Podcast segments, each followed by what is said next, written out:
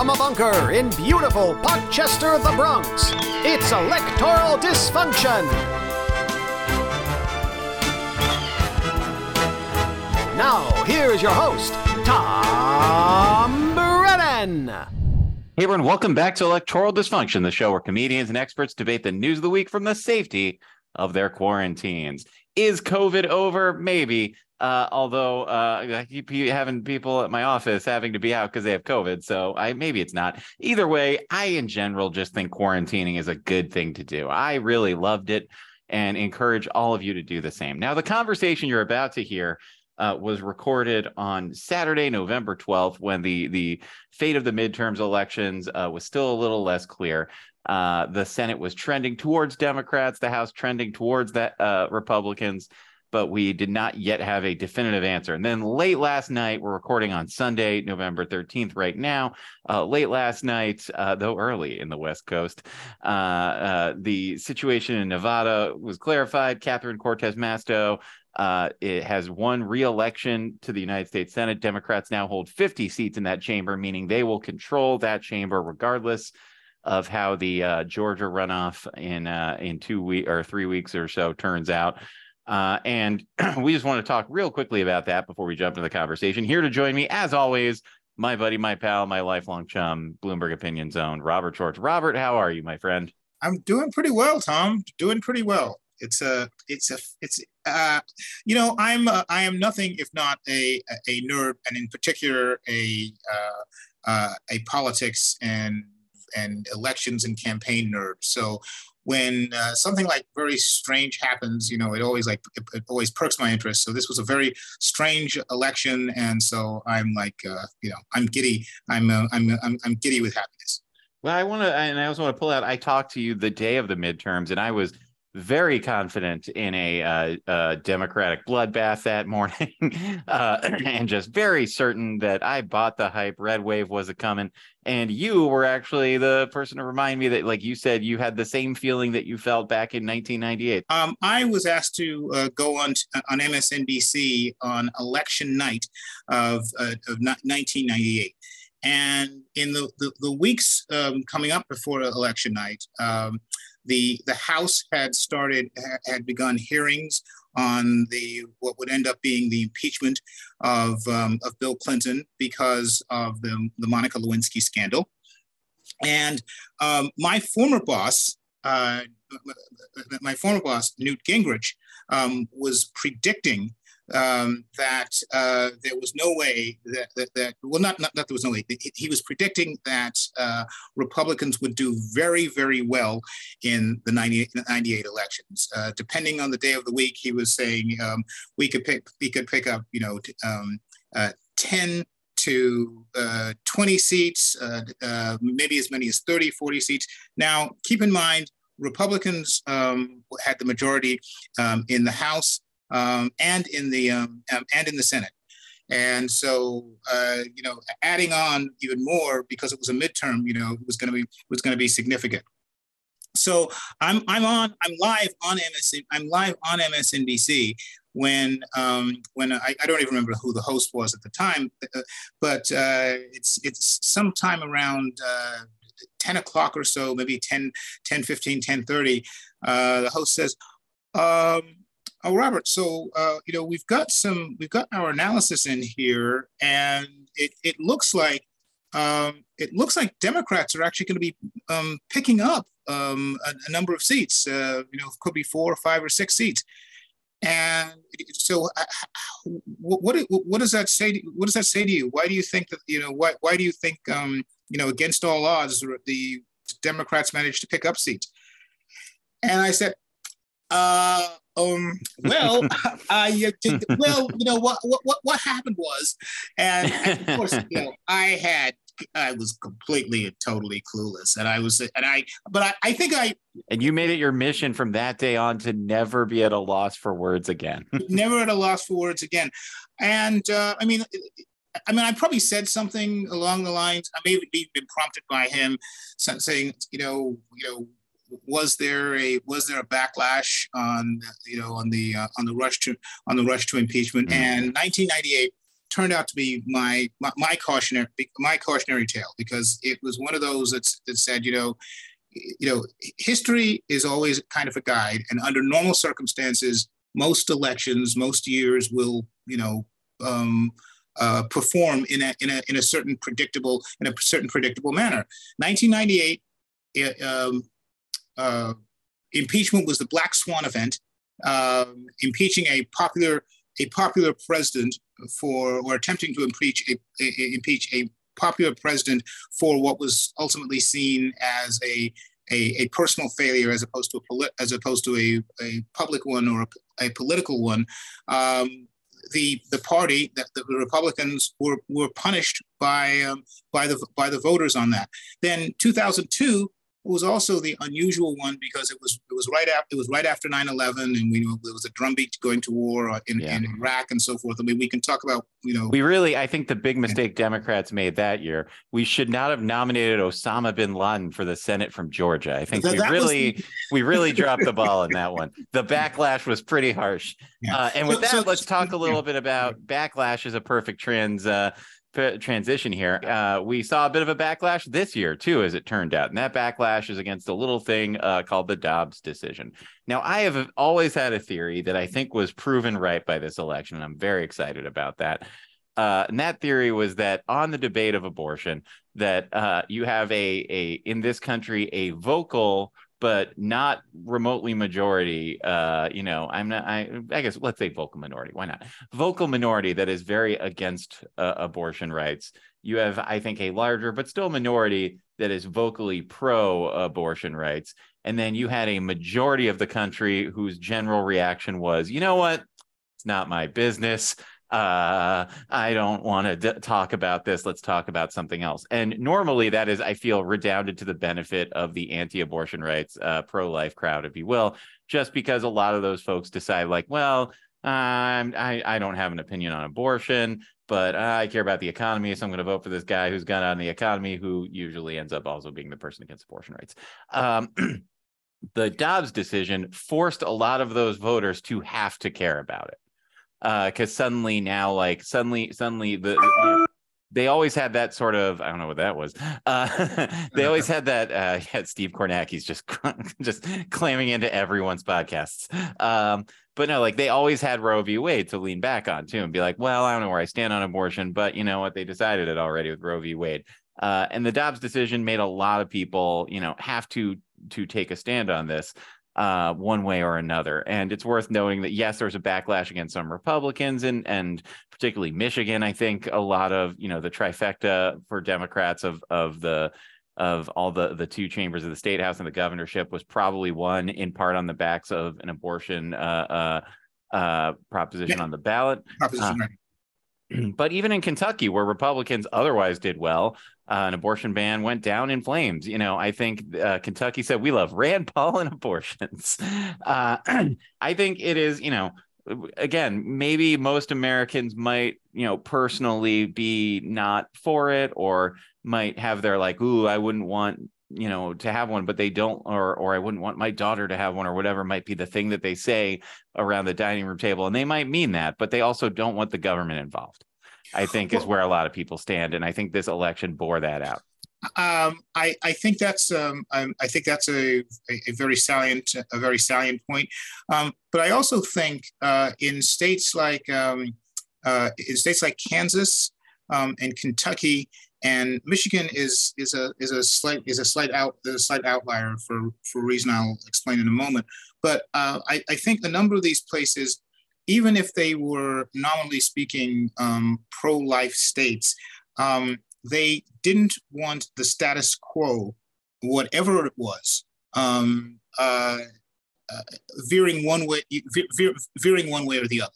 And so as a result, um, uh, Kansas uh, uh, had in place a, a, a, a fairly uh, restrictionist um, um, law in place in, in, in, in, ter- in, terms of covering, covering abortion. Um, the pro-life side, however, wanted to go even further than that and basically, and basically make an affirmative statement that um, that um, um, an affirmative statement in the Constitution that um, abortion um, is it, abortion is not covered in the Constitution, and that I think was was a bridge too far for for Kansas for, for Kansas voters. And they said, look, um, we've got we've got restrictions in there that are in the law. We're we're we're, we're fine with that. I mean, I think it's I think it's uh, I think it's 20 weeks, I believe, in, in Kansas. We're fine with we're fine with that.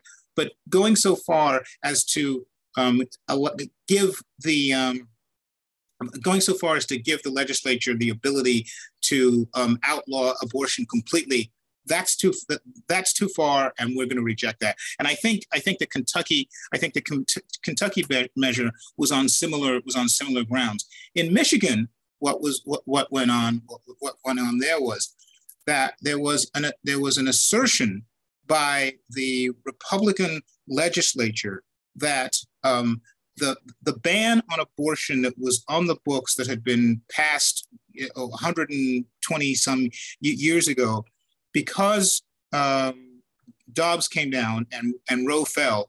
That was now the law in Michigan without them coming in and you know passing a whole brand new um, ban.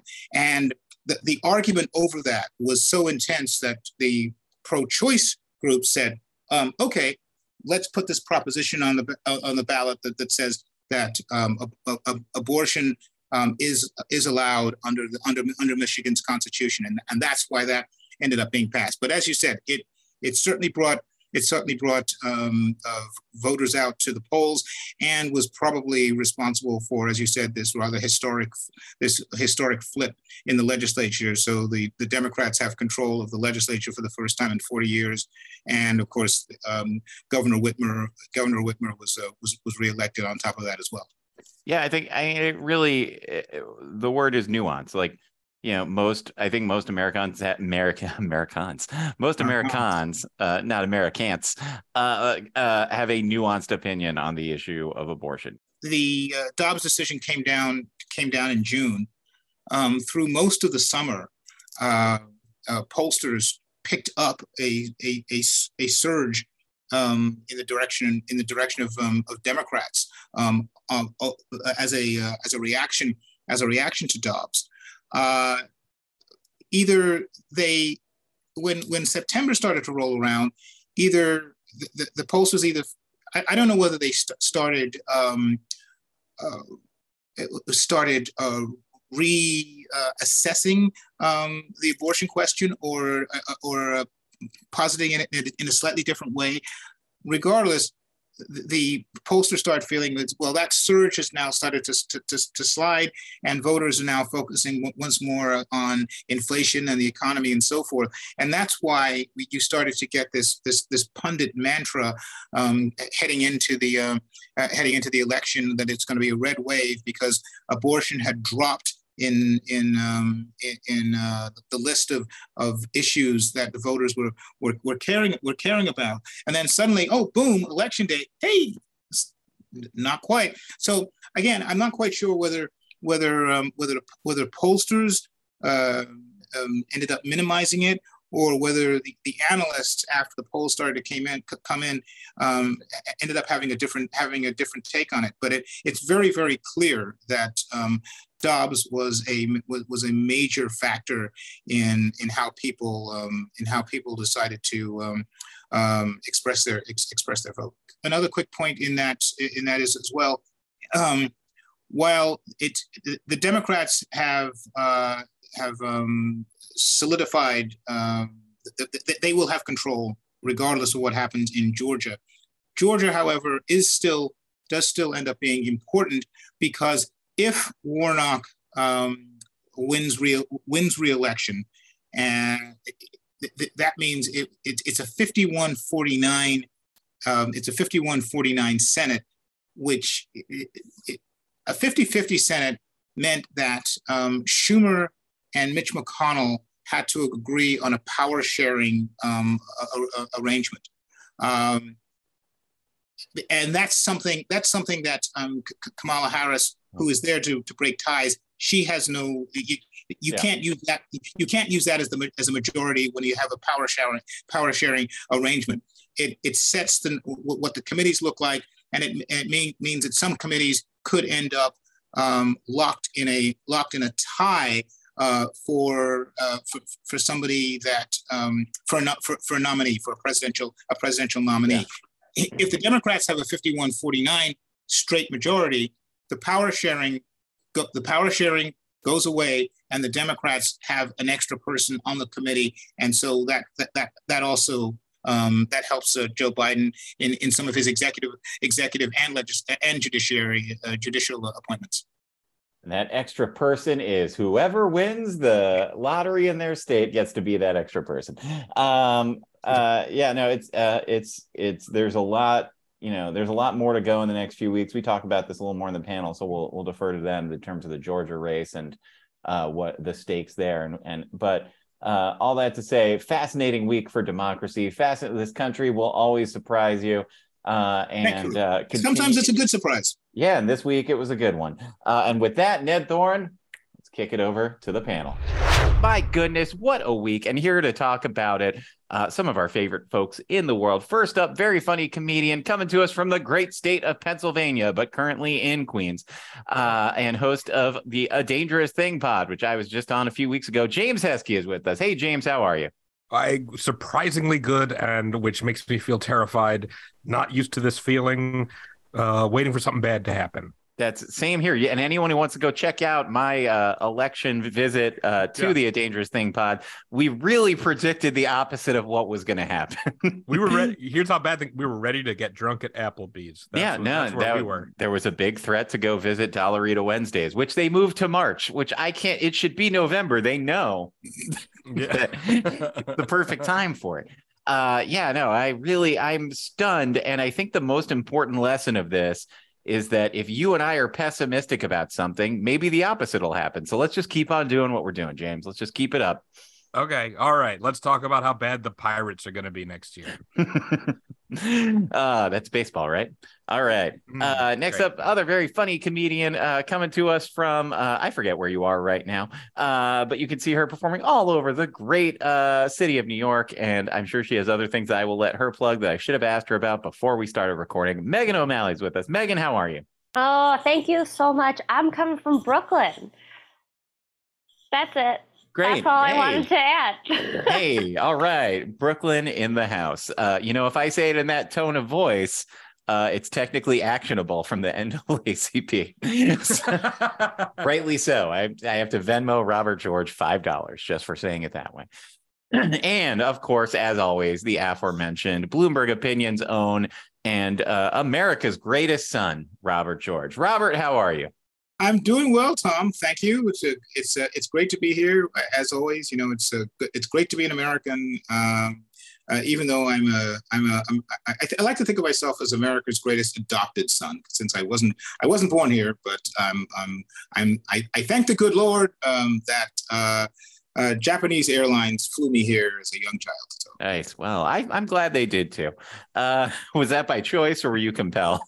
I was compelled by I was compelled by my mother. Yes, indeed. Ah, okay, I, good. I, yeah. She came with you, right? She didn't just put you on that plane and send she, you to America. She, she, she, came she came with me. Um, but I had the uh, I had the last I had the last laugh, laugh because it was my uh, well, technically it was my second flight, but my first flight was as a, as a one year old.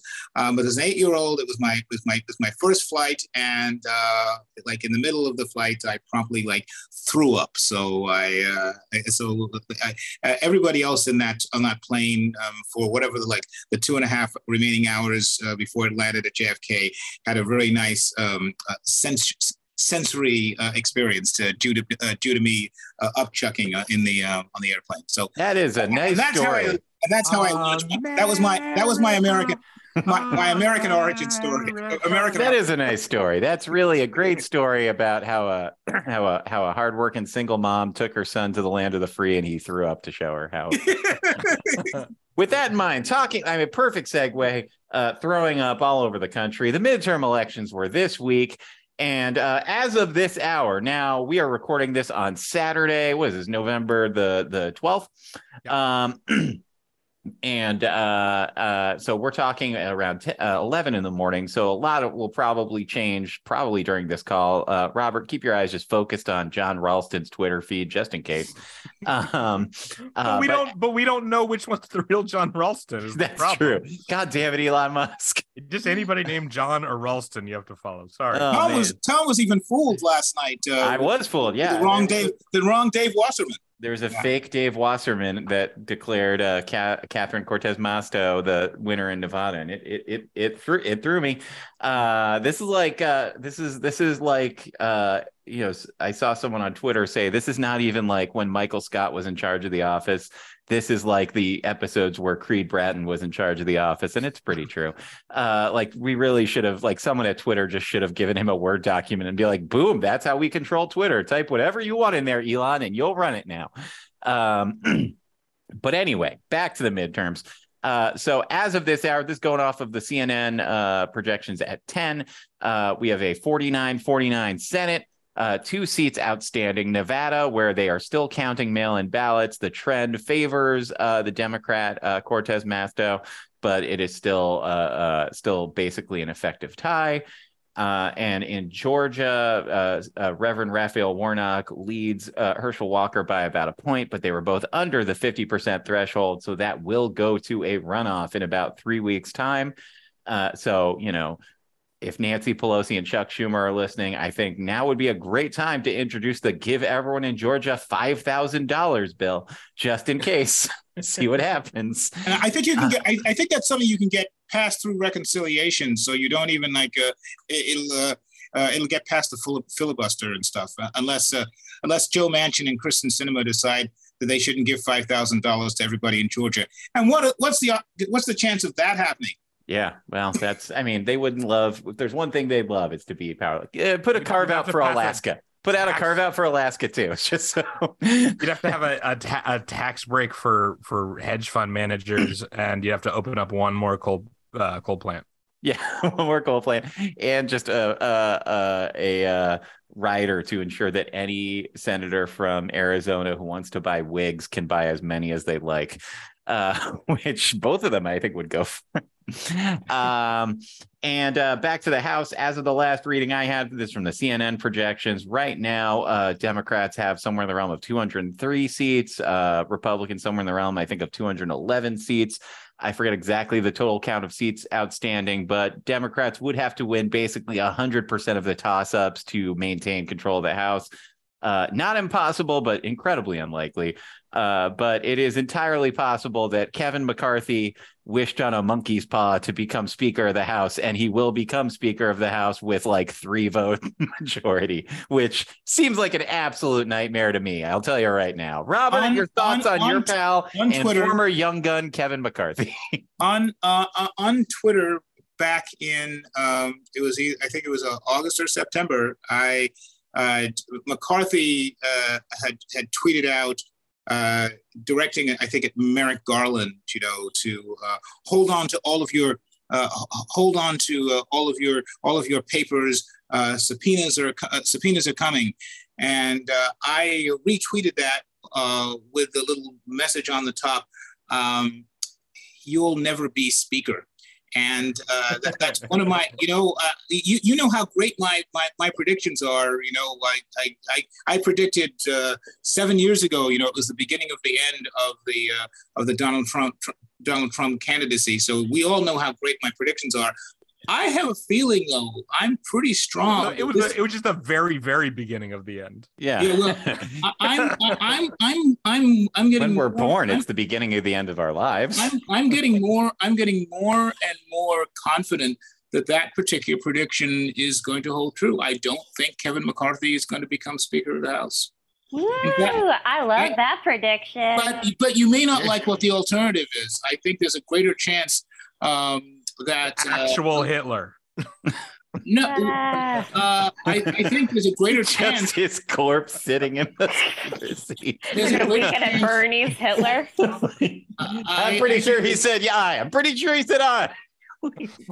I think there's a. I think there's a. There's a greater likelihood that. Uh, you, uh, hold on to your. Hold on to your hats here. That um, if if the if the Republicans uh, end up with the majority, and given how crazy this election has already been, as we said, it's a possibility that they may not make it. Um, if the Republicans end up with the uh, with the majority, I think there's a greater chance that Elise Stefanik will be the next speaker than than Kevin McCarthy. Yeah, I, I, think you're probably right. And I mean, note that she went out and endorsed uh, Donald Trump early That's this week. That's the point. um, uh, even That's still, it. though, like, but I think that's it, Tom. That's the tweet. That's but, the tweet. All right, yeah. well, as long as Twitter still exists, which as of this recording, it does.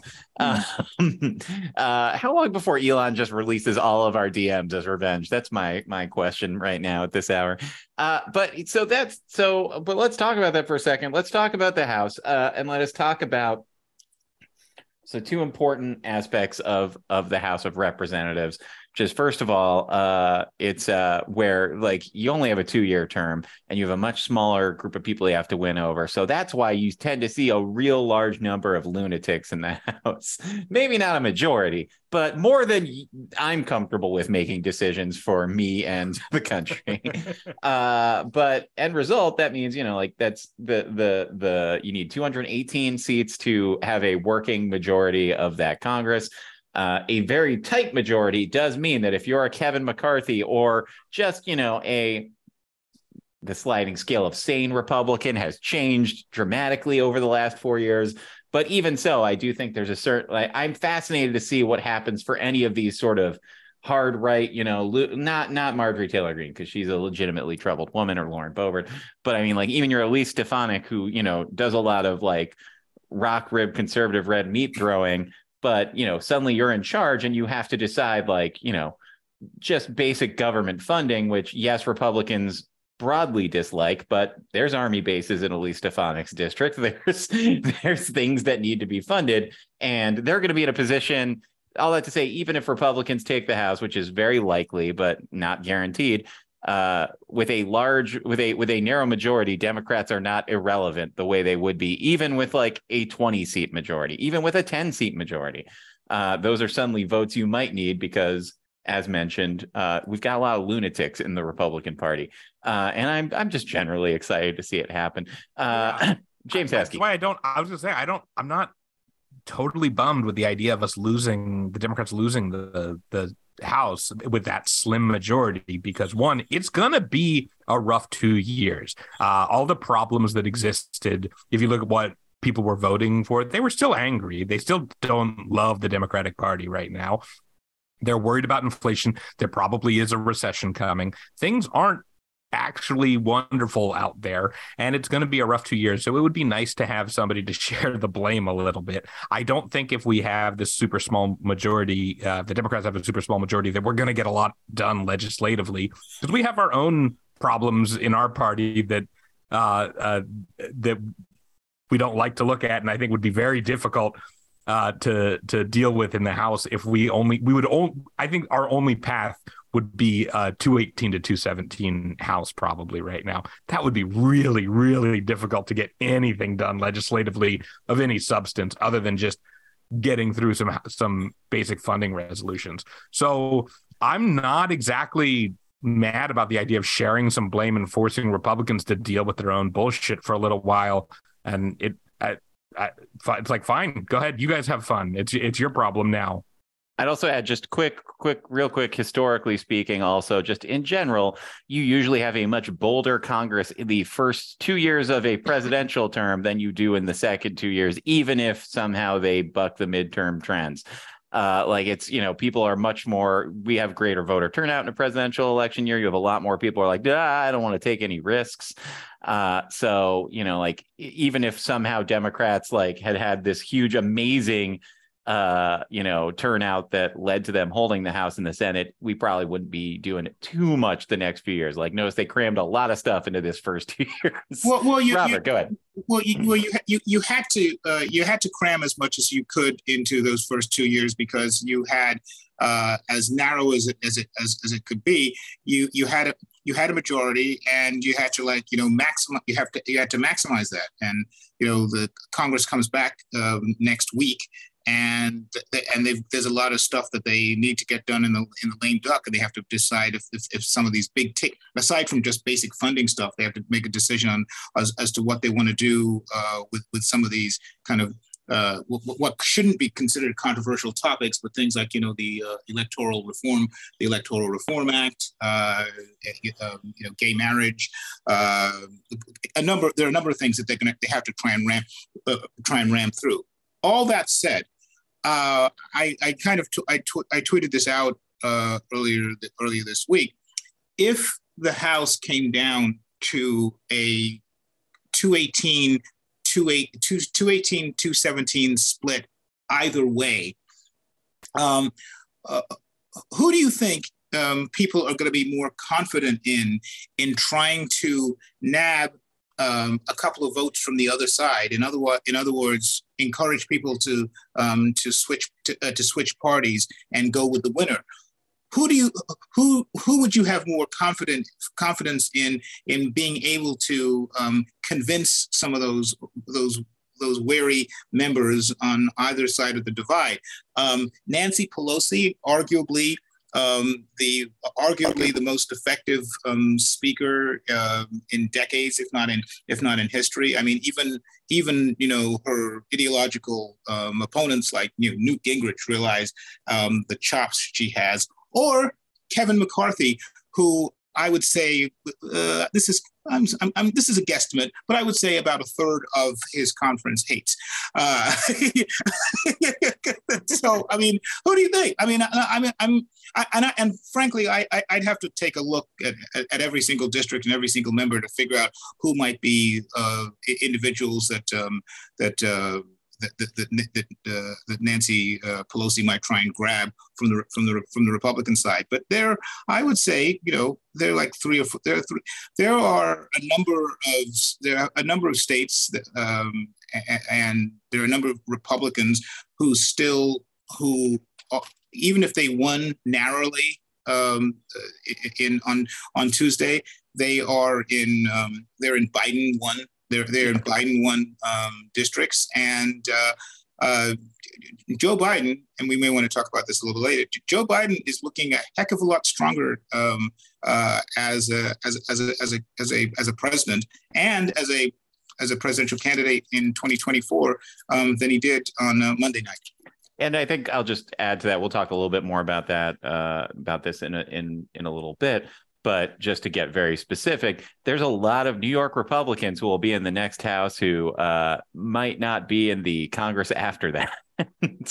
uh, who are probably much more persuadable than than a few of these Democrats who, uh, who yeah the, the ones the ones um, who just the, the ones who just won I don't think that they're uh, they, they are the they're in my view they are the they are the least likely um, they are the least likely um, to switch uh, uh, to switch to switch parties because even I though they know we'll they know that about that more. Uh, you, are talking about. We'll talk about that more in, in a few moments. Uh, Megan, your thoughts on uh, on on the the House, particularly you come from uh, a little section of the world we call Long Island, uh, where the House races were, uh, shall we say, competitive. Uh, your stance on on the sort of red wave that wasn't, although it kind of was in our backyard. Um, well, I, I do want to note that I don't live on Long Island, but I grew up there. Um, Technically, not, you live on the landmass of Long Island because you're in Brooklyn. Well, though. This is Brooklyn, an important yeah, thing I think about a lot. So I know in the technicalities that will be shown on the map. Yes, technically I still am on Long Island, but I am away from it. Okay, for for my peace of mind and how I get to sleep at night. Don't tra- um, don't traumatize her, Tom. Don't traumatize. Okay, I left. I left. um, but that's the thing. Uh, a lot of people like me left. So the fact that it's it's as red as it is right now is not shocking at all. Um, the the one George Santos who uh, who just got in. He is uh, the gay Republican um, from Long Island, and I just find it so interesting that he has he like in one of his speeches he was like. I'm a gay Republican and my party loves me. And I'm like, it is 2022. You have to say that out loud. That is so sad of the Republican Party because we do see so much hate in them. It's just like, you just won. You should just be like, yay, my party. Like, I can't wait to represent it. But you have to say, I am gay and they love me. That's that's right. They don't hate me. To be at fair, that's what any gay person in Long Island has to say about their own family too. So yeah, yeah, yeah. But I'm a gay Long Islander. My family loves me. yeah. I'm allowed at Thanksgiving. Yep. My boyfriend isn't, but I am. Well, it, it becomes even more awkward though when they go to gay, gay parties and when they say, you know, I'm a Republican and my gays lo- love me. Oh, I guess they don't. Very nice. Very nice. They're not allowed at the after hours uh, uh, party. But let's talk a little bit about how this happened. So, like, them to- literally allowed every. to come to a white party, but not the black party. Yikes. All right. Uh, well, I guess you can make that joke. Uh, I'll allow it. Um, uh, uh, uh, That was so my black, that was my black gay Republican uh, i i like in like uh you know inside joke in, inside joke there. So. That was very inside. Um, uh, but uh, let's talk about how this happened. So for weeks, the the prediction was red waves are coming. Like and uh, like it, one of those things. Like it and it it. I get annoyed by this every election cycle, not just when it benefits uh, the the the party I am not a member of, but it, I always get annoyed when people are like, "It's gonna happen," and it's like, "All right, let's wait until we see people actually vote. Anything can happen." I mean, there's a snowstorm in Nevada on uh, on Tuesday, which could have played as big a role in stopping this red wave as Adam Laxalt being a terrible Senate candidate. Um, you know, anything could happen. But even so, like the prediction, like we all felt pretty pretty confident given the narrow margins, given the the uh, unpopularity of uh, Biden and of the Democrats, that Republicans were going to have a great night on Tuesday, uh, and they didn't. And one, two things, uh, I guess three things I think are, are real important things to talk about. Number one, um, young people showed up, which uh, uh, this was the second highest turnout for young voters since uh, in 40 years, the highest being 2018. Uh, that Gen Z showed up in a way that, you know, I guess uh, Gen X is trending towards conservative, uh, libertarian-ish, uh, according to polling, and millennials, uh, even now when we're we're older and should be more responsible, still just not voting. still just still just threw in the towel for a generation. Uh, we have the first Gen Z member of the House coming in uh, out of uh, uh, Con- Congressman-elect Frost out of Florida. Uh, I, which is think- ironic in and of itself that there's the first gen the first Gen Z is coming out of you know you know God's you know waiting room. You know. Yeah, Yeah. but it's Orlando. that's yeah, that's, how they get you. and that's the difference. But also they they just had a huge um, school shooting. So of Yeah. course, like Orlando, I think is going to be going Democrat. It's also uh, yeah, you got a lot of artists who live and work in Orlando because those theme parks employ a lot of performers. So, um, and and result those those and those artists all have to make a living somehow beyond working at theme parks and finding the the only gay doctors in town to marry. um, but uh, so we have we have Gen Z show up. I think the other big thing was uh, we had a lot of bad candidates on the Republican side uh, particularly, but these, and I think the notable on these bad candidates is that they were very pro Trump candidates. And this goes to, this has not been discussed much in the media. This is, I think, something we'll probably talk about in the next few days. Uh, Trump, like Republicans have a problem with Trump, similar to the problem that Democrats had with Obama, which is a lot of people who love this one person aren't necessarily showing up when he's not on the ballot. Uh, and then I think the the the third most important thing uh, is uh, I think Americans are smarter than we think, and I'll come back to that in a moment. But let's talk about let's talk about the young voter turnout. Like this is pretty like it's it was pretty astronomical, and like you here's how I know that it's legitimate. Fox News has been in panic mode the last few days, and normally Fox News is pretty good after a Republican loses in explaining it away and getting ready for the next election. And I saw that great uh, piece of journalistic integrity, Jesse Watters, uh, living proof that if you put a suit on a white guy, he can get a show. Uh, I guess stop wearing these t-shirts, start wearing a suit, I guess.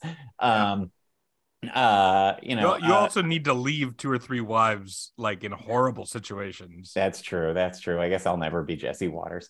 Um, but uh, you know, he was complaining about how young voters. Uh, his exact words I, I don't have, but I'm not far off. And he's like, these young voters, like, they just they like what Democrats are selling and they vote for it, like as if that is a which I just found funny in general because like as if that was like a maddening thing. Like they appealed to them and they voted for them. yeah, that's how it's supposed to work. He's Like- he's I mean he definitely just grew up like at a country club, like he was raised by an actual country club, yeah, yeah. and and his relationship to women was calling them hun um, as they brought him uh, like Manhattans at at the age of fifteen, and then he slapped them on the ass. I believe he, he he also said explicitly like Democrats just want everyone to be a single woman because single women and women voters in general, but single women particularly voted for Democrats. responsible for all of the single women when he leaves the he leaves just keeps wife. creating them. Yeah. Uh, How many single women is he responsible for? uh, these are the two things that and like so all that so like women voters and uh, you know uh, particularly in the South, black voters made a difference, but young voters showed up and uh, I have a this created a fascinating problem for me in that I was immediately very happy. And then I was like, oh, I don't know what these young voters want because I'm not a young voter anymore. And then I started thinking about, wait a minute, are they going to come after, like, I'm starting to make a decent living? Are they going to come after what I have?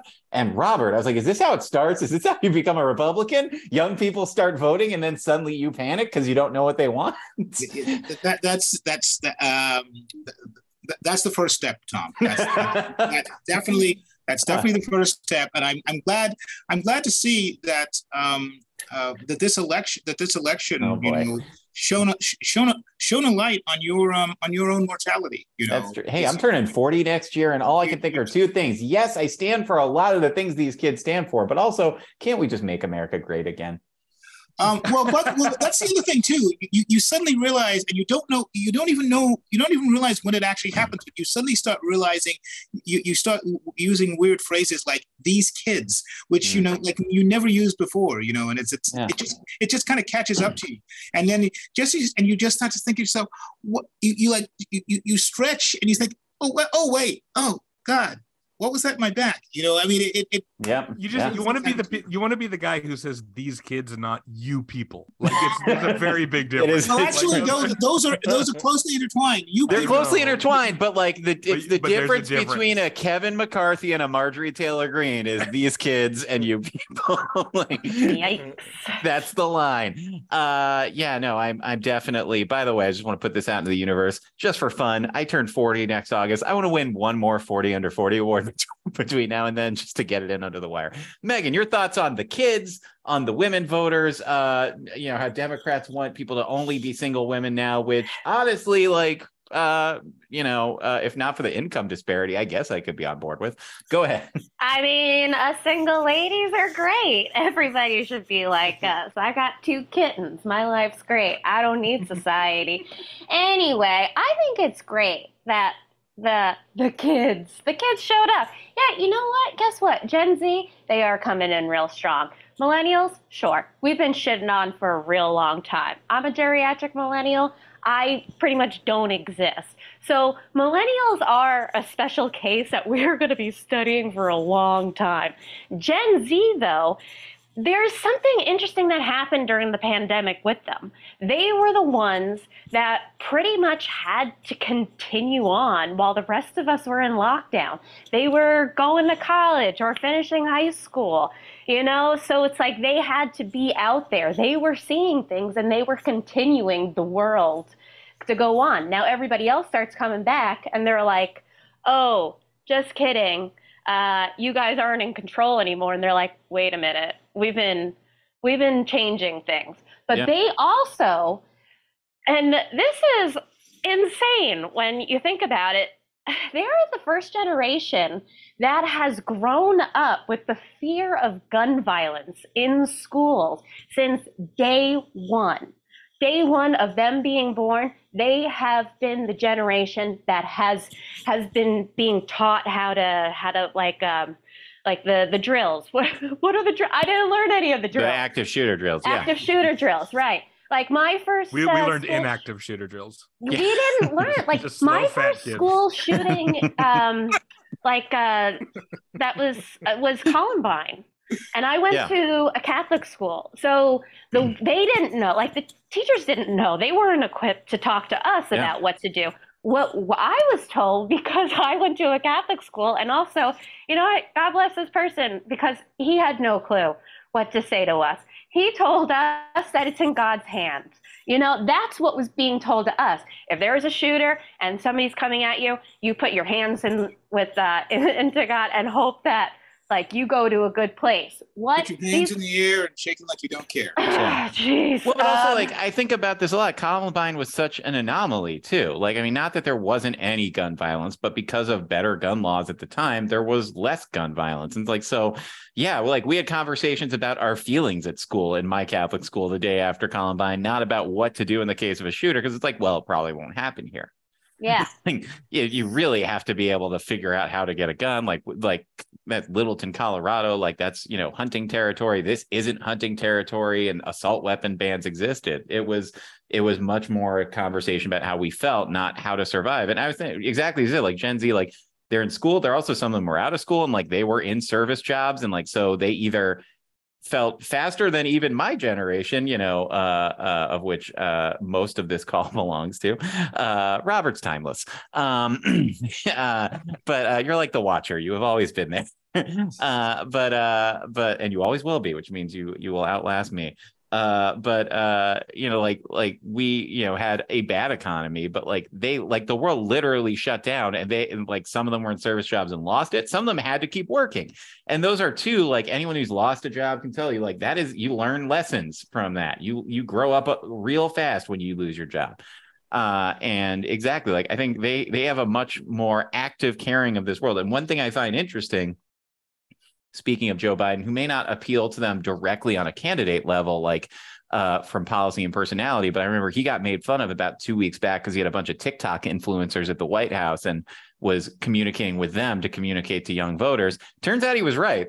Like i mean and like turns i'm sure you know uh, uh it it wasn't just him saying tiktok. I'm sure it was people around him but he said yes to it you know and that is a guy i think uh, you know, and not just TikTok influencers to connect to them, but really taking a pretty bold first step on student loan uh cancellation, uh pausing student loans throughout. Like he did a lot of stuff to appeal to those voters.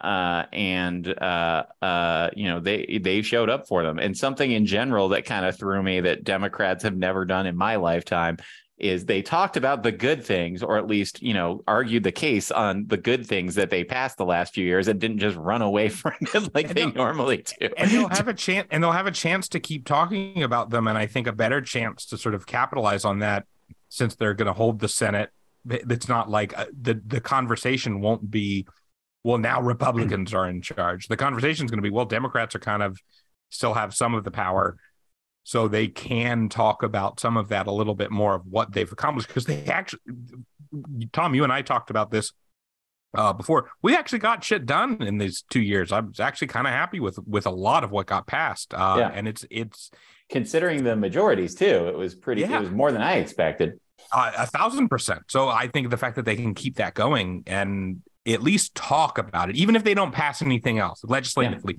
they can just keep that momentum going. And and assuming it looks like we'll at least have the Senate, just keep pa- just pack the courts, just pack them as much as they can, as many federal judges. I saw something that said actually, I think that made sense, which is uh, Kagan and um, uh, uh, Sotomayor, Sotomayor. Sotomayor should probably in the next two years should step down because we don't know when we'll have the presidency and the Senate again. So it actually makes sense. But also uh, who knows that long covid could come for clarence fingers crossed. I I say we send we send him and Alito on a road trip somewhere and just hope for an oil slick.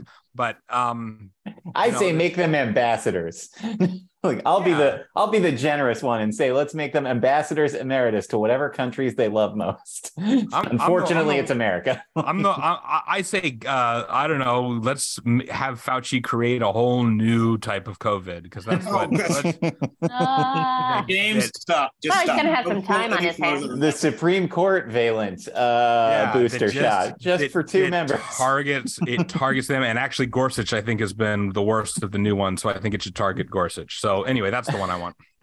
All right. Gain of function. I don't know what that means. I'm just going to yell it and then I win an argument. We'll, we'll come back to that. Um, but yeah, Tom, uh, Tom, I have an please, idea. of course. I have an idea, and I uh, I don't know if everyone's going to be on board with it, but because the it, I mean, at this point, it doesn't matter who's going to be in control. Nobody's going to be getting along and voting for each other, right? Like now, we Sure. need everybody to like, can everybody work together? That's what I want to see. Like, like, cool. That's Mhm. we're done. Let's now have democracy be in action. So Interesting here's what. I say. Yeah, I know it's crazy, right? I- Theory. Go on. so I say we make them all have to have a buddy from the other party. and that like this is like that is your buddy. You have to check in with your buddy once a week from the other party and you guys have to come up with ideas together. Like work together. What? That's so insane. I'd love to see that Christmas every party. every Republican just outraged, like just sprinting to Joe Manchin's office, and every Democrat just sprinting to Lisa Murkowski's office. But I call Lisa. Ah, damn it, Schumer got Lisa. Fuck. Nope, they gotta they gotta pull it out of a hat. That's how okay, you there you go. That's, the way, that's smart. Yeah. I like it. What Uh, poor sap gets stuck with Ted Cruz? Yeah. yeah, like Uh, you know what? make I, it Joe Manchin. He's earned it. I say Ted Sinema. Cruz and AOC. Let's put them together. that could be fun. Oh, we're doing it across. Uh, yeah, Yeah. in the across Cross chambers. uh, I like chambers too. Okay. Um, yeah, uh, yeah, yeah. I'm getting all confused He where everybody he- sits he because nobody's doing anything. that's true. They all get about the same amount of work done. TRC, TR, TRC, and AOC. It's got By the way, as Robert made the point, they come back into session next week, and if I'm not mistaken, uh, they uh, they they they went out of session, I believe, like July, like something like that. Um, and we pay, it wasn't quite we that. pay They them went, all out. went out of session. No, I know, I know. session. In, And as much as like I joke about how few they're in session, of course they do a lot of work in their districts in theory, depending on the person. um, uh, so let's talk next about uh, bad candidates because uh, you had a lot of them. And uh, Sean Patrick Maloney, uh, God bless, good luck out there uh, in whatever consulting job you get, but uh, who just lost his house seat. But actually, like, have to be fair to him. Uh, it seems like like he was one of the architects of the run ads to support the Trumpy candidates in primaries, and that seemed to be a pretty good idea. I thought it was a ter- I thought it was a terrible idea. I still don't love it for democracy, but uh, from a political gamesmanship idea, it worked out. Uh, and you know, a lot of the, there was more effect in the House, but in the Senate too. I think it was Don Bolduc who was running in New Hampshire, who was an incredibly Trumpy candidate. Uh, and who uh, the good folks at Trafalgar had running close to Maggie Hassan, lost by about 10 points. Doug Mastriano uh, running for governor of Pennsylvania lost by a pretty pretty healthy margin. Dr. Oz lost. Uh, Adam Laxalt appears to be on track to lose.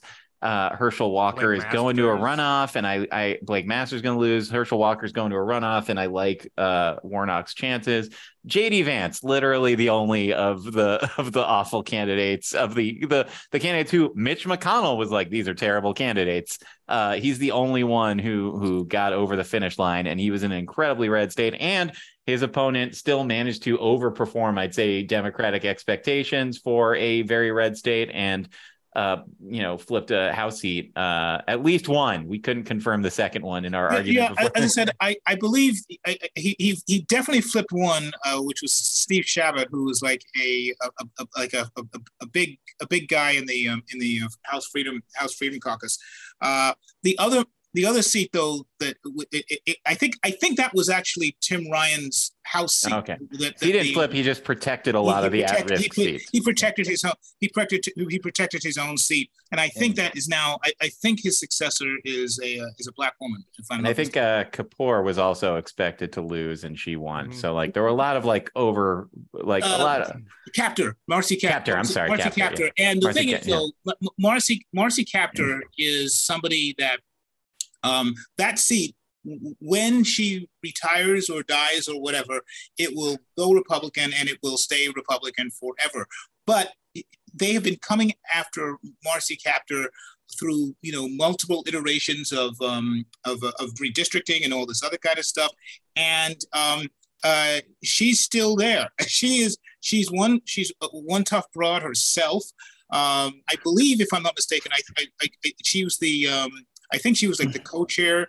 Um, well, long before um, Putin um, in, invaded, I think she was like the co-chair of the House Ukraine. Putin Um, invaded Ohio. uh, what? yeah. Yeah. Putin invaded Ohio. Yeah. This is why we need to start educating the kids in school because none of us knew this. Yeah, no. Exactly. it- here's And- what happened. LeBron the signed point with is- the hang on. LeBron signed with the Miami Heat, and once he was gone, Putin went right into Ohio. and then and then the, the, the but then the, uh, the the other key the, the other key thing here is that back, he only uh, took back Cleveland. her she, she- I think she was going to win the seat. Uh, she was going to she was going to keep her seat regardless. However, uh, her opponent is this was this ultra Trumpy guy. Um, I think it's Mistrusky. I think is the guy's name. He uh, in the middle of the campaign, that people re- realized that uh, his um, the, the stories that he was telling about his military service uh, w- wasn't quite accurate, and and the um, the uh, the the RNC and the um, and the NRCC basically abandoned him. And you know, Marcy Kaptur, she's still there. Keep coming after me, you MFers, she says. And then you know, she, she doesn't really say that, but I, I would like. right? Yeah. No, she says motherfuckers because she's from Ohio.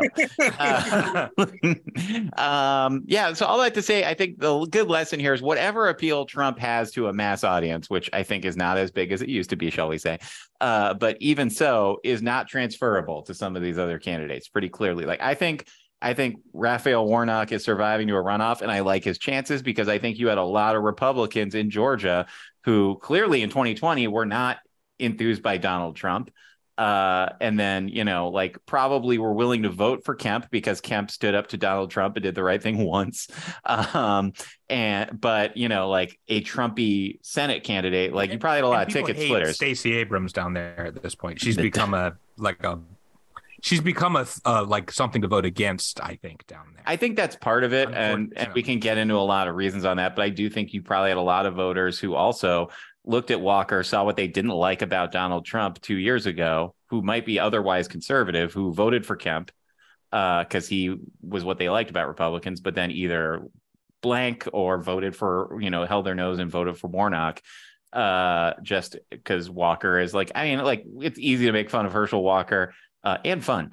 Uh, but I genuinely am concerned. Like there's there's also for every time he talks, I'm just like, it is morally outrageous that no one stopped this. like even if he becomes senator, like this guy is not well, he's in trouble. And uh, you know, the CTE is showing. Uh, but he's, you know, still got a fighting chance. But I do think probably they're like what you know, whatever reason Georgia went blue in 2020, which was partially organizing, partially running up the score in the city, but also partially disaffected, like more so disaffected Republicans there, you know, making a difference. I think probably also transferred to Walker's candidacy, and I like Warnock's chances. If well, also too, keep, keep, in mind we're, we're we're still we're still waiting on the, the final result in um, uh, in Nevada, uh, and uh, if as it appears right now, and you know if Jon Ralston, you know the great guru, the, the great uh, um, journalist slash academic guru out there, if, if his estimation is right that um, re- remaining ballots are going to be favoring um, incumbent um, Catherine Cortez Masto, um, that that election um, seals the majority for the for the Democrats, and that gives uh, Republicans in Georgia who may have been holding their nose to vote for uh, uh, to, to vote for Walker because um, they want they, they want the majority, which is completely understandable. If their vote now no no longer matters in terms of how the majority um, plays out, they may just decide to you know look I'm not I I I I, don't like Warnock. He's a Democrat. Blah blah blah blah.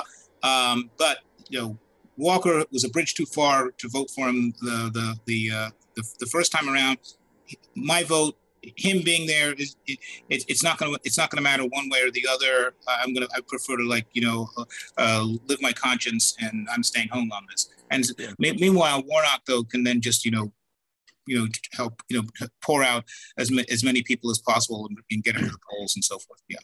I think, yeah, I, I'm. uh and Nevada also just mentioned there, Adam Laxalt, also a pretty Trumpy leaning uh, candidate, not a particularly good candidate. Didn't work. Well, well. in in fairness, though, and, and, and you know, we're, we're, I know we're slagging everybody that that, that um, Trump endorsed and all this other kind of stuff. Um, Adam Laxalt, uh, the, the, unlike a, a lot of uh, almost all of these other people that Trump endorsed, um, Adam Laxalt um, was a politician um, before Trump came along. He was the uh, he was a former um, he was a former attorney general um, out there.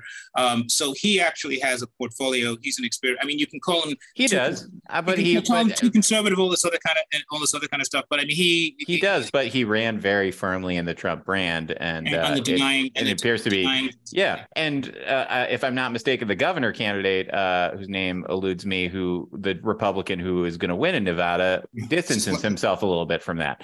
Uh, he ran much more on Nevada issues, and it's worth noting that, like you know, they good it's point. looking like people split ticket on that. Uh, so I, that gets. sorry, go ahead. One thing about Georgia also that I'm interested in with the runoff is that uh, they're clearly there's going to be a bit of a proxy war with Kemp and his people trying to see if they can take Walker uh, over the finish line. Yes, that's this, correct.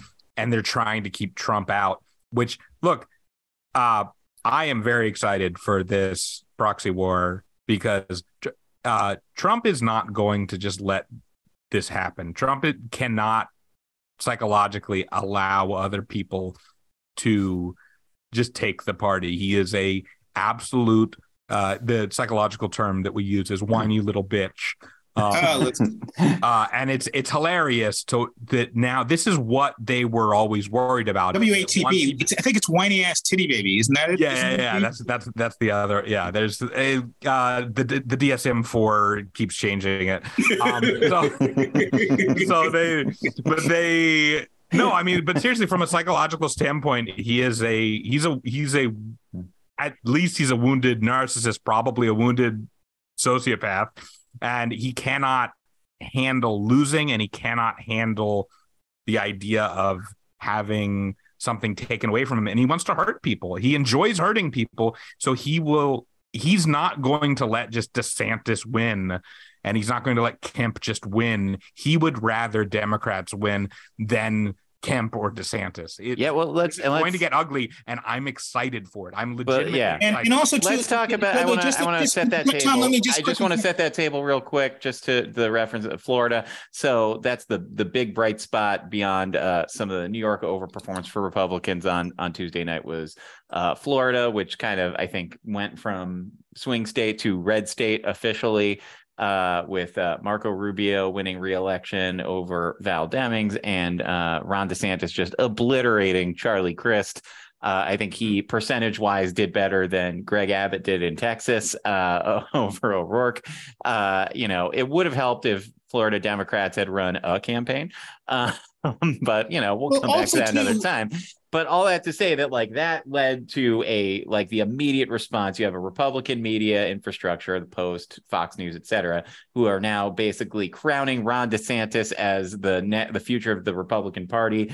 And a little and businessman poll that agrees. a little businessman from queens originally now calling florida home by the name of donald trump took issue with that on Truth Social and just immediately went to war on Ron DeSanctimonious, as he called him, which everyone calls a lazy name. And I have to say, it's not very funny, but Lying Ted was not like creative. Sleepy Joe was not creative.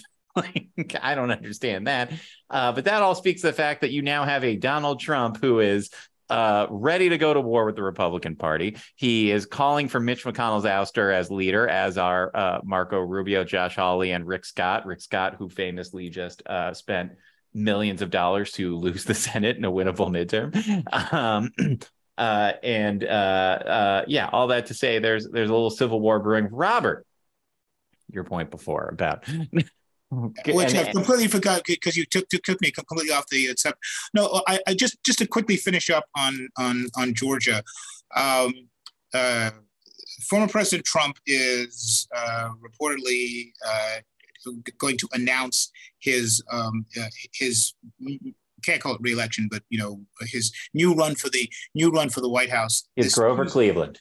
Uh, th- this yeah this um, um, this new run for the White House uh, supposedly on on Tuesday. Um, that I think is going to be an, an, another data point for the um, for the Warnock people for the Warnock people uh, to uh, you know to, uh, to, energize his base, saying um, you know th- this guy is out, he's out there. You know uh, we need to show we need to show once again that you know Georgia Georgia is is purple and trending to a slightly bluer tint, and uh, you know get out there and and and uh, send a message uh, send a message to, uh, uh to, to, to, to, Donald Trump. And uh, James is right, though. Uh, you know, you know, Brian Kemp, on the other hand, is also going to try and show that, you know, that his brand, and and he was very smart in the sense of uh, he, even though he's as conservative as anybody else in the field, um, uh, he ended up looking like a moderate um, because because of Trump because of Trump's enmity and and and him standing up to uh, and him standing up to him standing up to Trump. By the way, which is another way of me, me saying that, that while people are talking, obviously DeSantis is probably maybe the leader out there, but in terms of the other the other non-Trump potential, you know, uh, Republicans running in 2024, Greg Abbott is somebody to, th- to think about, but also, but also Brian Kemp. Uh, he, uh, he, he, he, for, for, for a variety of reasons, but we, which we can talk about later on. But uh, you, you, you can't you can't sleep on him either. I think I, I, you know, let's talk about it now, just because I think I want to be clear. Uh, you mentioned Greg Abbott. Uh, I am by no means as a human being making joke one about uh, Abbott's situation being in a wheelchair, but immediately can you imagine how tasteless Donald Trump is going to be at the expense of Greg Abbott? like, yeah. It's going to be a night. It's going to be a nightmare. And I think of it, but like I, I, you know, like look, uh, like it's. I am fascinated by the looming showdown between DeSantis and Trump because on the one hand, uh, you know, politics has proven time and again. He's, he's going to call him the FDR word. Well, um, uh, uh, just uh, you know, politics has proven time and again that like you really can't judge. You you can't predict future elections based off previous elections. Things change all the time. You know, I remember people very confidently saying that uh, it was adorable that Barack Obama was running against Hillary Clinton and he'd make a great vice president for her. Um, you know, uh, that I remember people like smart people being very confident of that. So who knows? Anything can change but also like I can just already see Ron DeSantis standing up and talking about all the policies he pushed through Florida to fight, you know, the COVID lie and to protect family values. And then Donald Trump just being like, I watched his dad poop on the tomb of the unknown soldier. I saw it happen. And that's the whole debate. By the way, I, this is not on top. Uh, this is not on topic, but uh, yeah, what topic is there? well, exactly. But uh, uh, just as a, just as a, just as, as an aside, um, uh, Hillary winning in 2008 with um, Barack Obama as her running mate, uh, arguably would have been better for the long-term prospects of the Democratic Party and the country. But you know, we that that's another alternative universe uh, discussion we can have for, for a later date. Yeah, sure. uh, look, alternative universes are not okay. I was checking to see if Nevada has been called yet. It still hasn't. Um, but yeah, like it's it's you know I would not like again like I'm sort of fascinated by Trump and Trumpism. I'm reading Mag Haber, Maggie Haberman's book right now, and it is fascinating, like just going through all the many times that everyone so confidently was like, well, it's over for him and he survived. And just seeing people see so confidently, like, his candidates lost on Tuesday. Rod DeSantis won in a landslide. DeSantis is the future. And just, you know, maybe he is, maybe he is, but I can't, I'll say this like, in the Republican Party, you can't beat Trump without exacting it without exacting a huge cost. I mean, so far they're, they're it's proven like place. Republican Party, you can't beat Trump so far. like, yeah, what do they do? Uh, but what, but like what if you beat him, it's going to be a them, huge cost. Like he might re- them elections. Yeah, he he either them elections. He either won't endorse him. Worse. Yeah, he either won't endorse DeSantis or he'll run in a third party. he'll do something uh, if DeSantis Whoa, manages to beat him. I him. would love that. Well, yeah, and like, but and also like, I'm not confident that Ron DeSantis can beat him. Like, Ron DeSantis has won two elections, and they were important elections. One of them, he kind of squeaked out a a win over someone who, uh, you know, it turned out years later we learned had a lot of problems, Andrew Gillum, but uh, you know, was a was a compelling candidate, and he barely beat him, and then he was able to destroy Charlie Crist, who I believe, if I'm not mistaken, died four years ago, but still ran for governor this time around. But and also, if you watch that debate between him and Crist, like that was the lone bright spot for Crist's campaign was like he he rendered Ron DeSantis silent with like not particularly edgy attack. He just asked him like, "Will you commit to not serve it or to serving a full term?" And DeSantis was like, "Uh." If that was his response to a normal political attack, what response is he going to have when Donald Trump goes up against him in a debate and says, "I slept with your wife"? What is he going to do? well, I mean, Tom. Also remember, there's there's American politics, and then there's Florida. Yeah. you know, I'm not trying to shit on Florida. Sure. It's well, just go for it. They make it Florida. easy. They all you have to just say is Florida, and a whole room will just start laughing without yeah. even knowing anything even else. in like the reddest parts of this country. like even... remember, remember, uh, remember Bush, uh, the the Jeb, the Jeb yeah. one. Oh, that was fun. Ah, Jeb, he's, please he's clap. Not, yeah, I mean, like deep red Texas. If you're like just, Florida, they're like those weirdos. DeSantis stumped for a lot of Republican candidates around the country. Stumped for for um for Mastriano. He stumped for um uh for Oz, and that didn't do shit for them up in Pennsylvania. So like, I, I, don't. As did as did as did as did Glenn Youngkin, who's who's the other person that uh, the former president decided to go attack on. And you know, it was one of those great. It was a classic. It was a classic uh, Donald Trump um, post on on Truth Truth so, Truth Social, where you you you you come for the um, you know you come for the um, uh, the schoolyard taunt that you know um, he's got the biggest penis on, uh, in the in the land kind of thing, but you also stay for the drive by anti-Asian racism coming out of it too. Mm, yeah. Oh, young young kin sounds kind of Chinese, doesn't? I mean, this. I mean, it still boggles my mind. I mean, we're we're seven years into this this nightmare, and it still boggles my mind that a guy who actually ended up becoming president of the United States can just like throw out, you know, uh, an anti an anti Asian um, anti Asian thing when when there's like there's nothing there's nothing to do with the topic at hand that that that is related to Asians or anything like that. But he just throws it out. He just throws it out there because uh, he wants to slam this guy that people are talking about as as as a, as a potential person running for for the. I will push back. Here's what it has to do with it. He needs to get his base riled up, and he can count on one thing of his base: they're racist. it's, it's why I'm so yeah, and it's why I'm so excited for this fight because it's gonna get ugly. It's gonna get nat like and there are people who really there are so DeSantis has his own cult like following now. And they don't like that Trump is going after DeSantis. And Youngkin doesn't have a cult like following, but he's got supporters.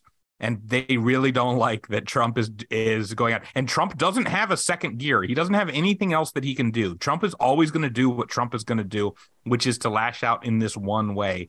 This is it. This is his one move. It worked in 2016. Then he lost in 2018 and in 2020 and in 2021 and now 2022. It's he also barely won in 2016 too. Yeah. If you get if you get technical, like, right? So it's like yeah. So this is I, I'm excited. The only thing that's unforgivable to Republicans is losing. Like he could he could literally he could go out and just shout the n word on CNN and everybody would be like, "Great, I don't care. Are you winning?" Like it's only if it costs them elections. Yeah that's what they care about. And now it is costing them elections, so they are worried. But these other guys, it's not definite that they're going to win elections. So I'm loving, I'm absolutely loving it that they are absolutely fucked, and I I cannot enjoy it anymore. What a difference uh, a week makes in America. Uh, and thank you again for our, our real 75th show. uh, and as we sign off, we'll real quick uh, uh, where folks can find you and, and, and get more of your content or any shows you have coming up. Uh, James Heskey. Uh, if Twitter's still here, at ADT Pod for a dangerous thing at ADT Pod and at James Heskey. Excellent. Megan, anything to plug or where can folks find you next or find Uh, you now? You Next. can find me on Twitter, Instagram at MegZoMouse, and uh, and I have a comedy album coming out real soon called Yeah. Finding the Positive. Oh, man. Um, wish I had a date, but it's soon. I was there for the recording. It was a great, uh, great, great set. I'm very excited to hear the final product. Uh, Robert George, where can folks find you for now? You can find me for the time being uh, at Rob George on Twitter. Uh, you can also find me uh, on Instagram, which I am actually engaging with in a little bit more of an active manner than I used to, perhaps anticipating the departure of Twitter. But uh, you can find me on uh, Instagram at Rob George 29 because that'll be my age forever, uh, and um, on Bloomberg at um, at Opinion um, on the on the Bloomberg. Uh, areas on, on on Twitter. So th- there you will be. There you will find me. Smart move, grabbing up at opinion entirely for Bloomberg. He owns them all now. Uh, and uh, I'm Tom Brennan. You can find me on Twitter for now at Brennanator, on Instagram at Brennanatorgram. Also, you can find me on Twitter at Elon Musk. Uh, thank you very much, panel. Thank you for 75 great shows. Uh, and for now, we are going to kick it up to the great state of Connecticut. Uh, where Texas's greatest son, Doug Ankenman, will play us out this week. Ned Thorne, kick us over to Connecticut.